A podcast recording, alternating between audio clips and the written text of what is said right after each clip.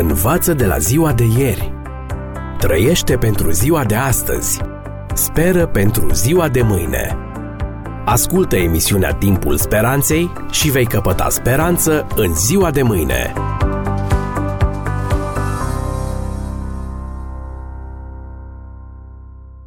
Dragi prieteni, haideți în această ocazie să analizăm o nouă dilemă creștină.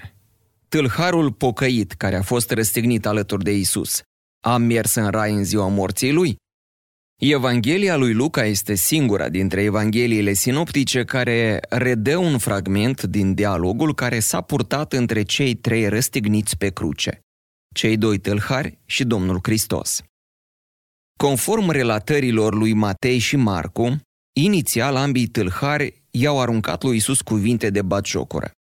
Însă în timpul orilor de agonie pe cruce, unul dintre tâlhari și-a schimbat atitudinea față de Isus, cerându-i acestuia cu deplină credință, Doamne, adu-ți aminte de mine când vei veni în împărăția ta. Luca 23 cu 42 Răspunsul Mântuitorului a venit prompt, ca o promisiune prețioasă pentru un om care își trăia ultimele clipe de viață. Așa cum este redat în traducerea lui Dumitru Cornilescu, răspunsul Domnului este folosit de cei mai mulți creștini pentru a argumenta credința lor în nemurirea necondiționată a sufletului, a existenței unui suflet conștient după moarte. Adevărat îți spun că astăzi vei fi cu mine în rai. Luca 23 cu 43 Conform credinței populare, Mântuitorul l-a asigurat pe tâlharul pocăit că va fi chiar în acea zi în paradis împreună cu el. O simplă căutare pe Google ne trimite la o mulțime de controverse teologice pe marginea acestui subiect, unele decente, altele care ies din cadrul respectului și spiritului creștin. Preoți, pastori, teologi și profesori de limbi biblice dezbat sensul afirmației pe care Isus a făcut-o tâlharului pocăit înainte de moartea acestuia. Înainte de orice abordare a promisiunii lui Isus, este necesar să o înțelegem în contextul imediat, dar și în cel general al Scripturii. Tâlharul pocăit l-a rugat pe Isus, Doamne, adu-ți aminte de mine când vei veni în împărăția ta. Muribundului de pe cruce nu i-a trecut nicio clipă prin minte că Domnul îl va lua cu sine în rai chiar în acea zi. Tâlharul se gândea la viitor, la momentul revenirii în slava a Fiului lui Dumnezeu, când vei veni în împărăția ta. Chiar dacă era un simplu tâlhar, el știa că nu la moarte se primea răsplata, ci la sfârșitul timpului, când Dumnezeu va judeca lumea.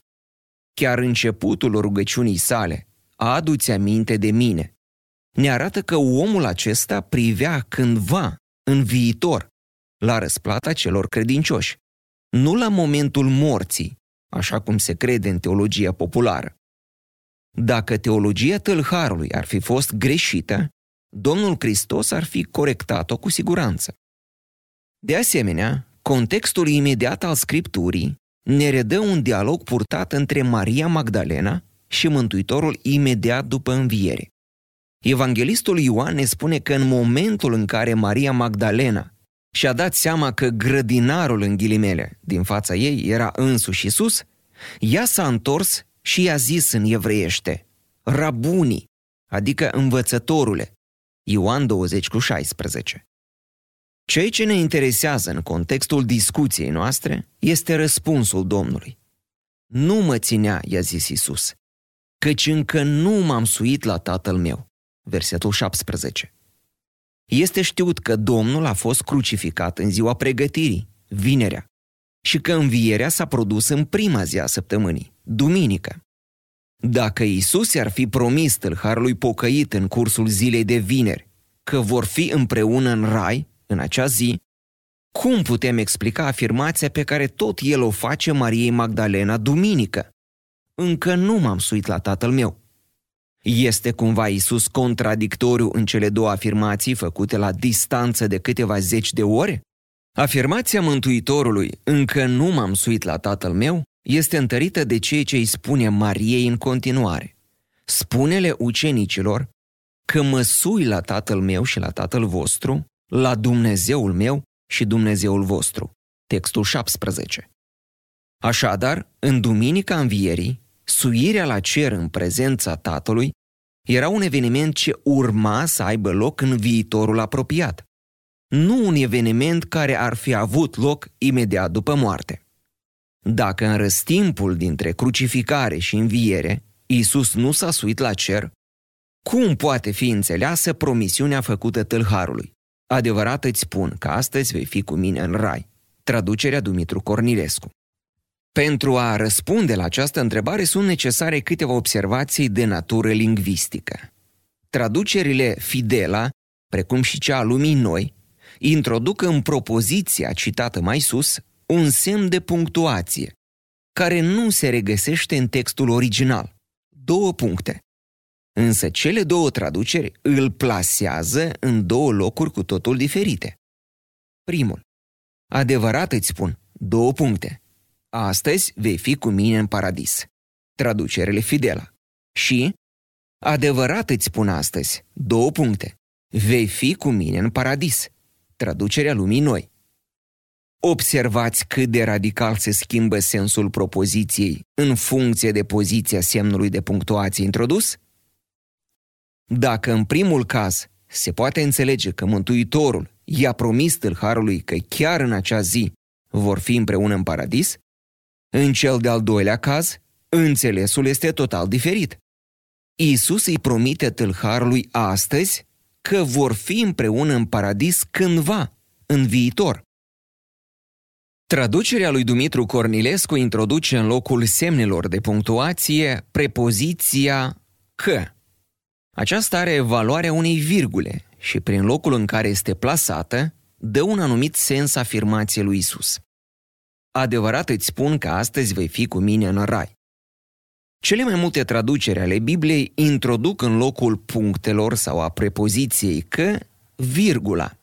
Adevărat îți spun, virgulă, astăzi vei fi cu mine în paradis.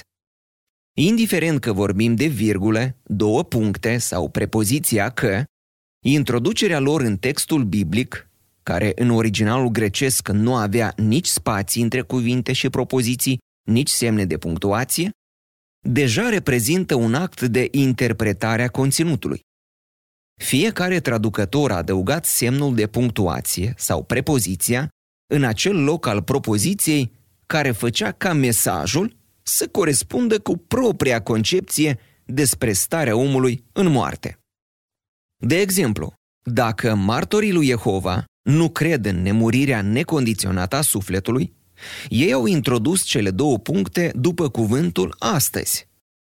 Dacă Dumitru Cornilescu, la origine preot ortodox, credea în nemurirea necondiționată a sufletului, el a introdus prepoziția că înainte de cuvântul astăzi.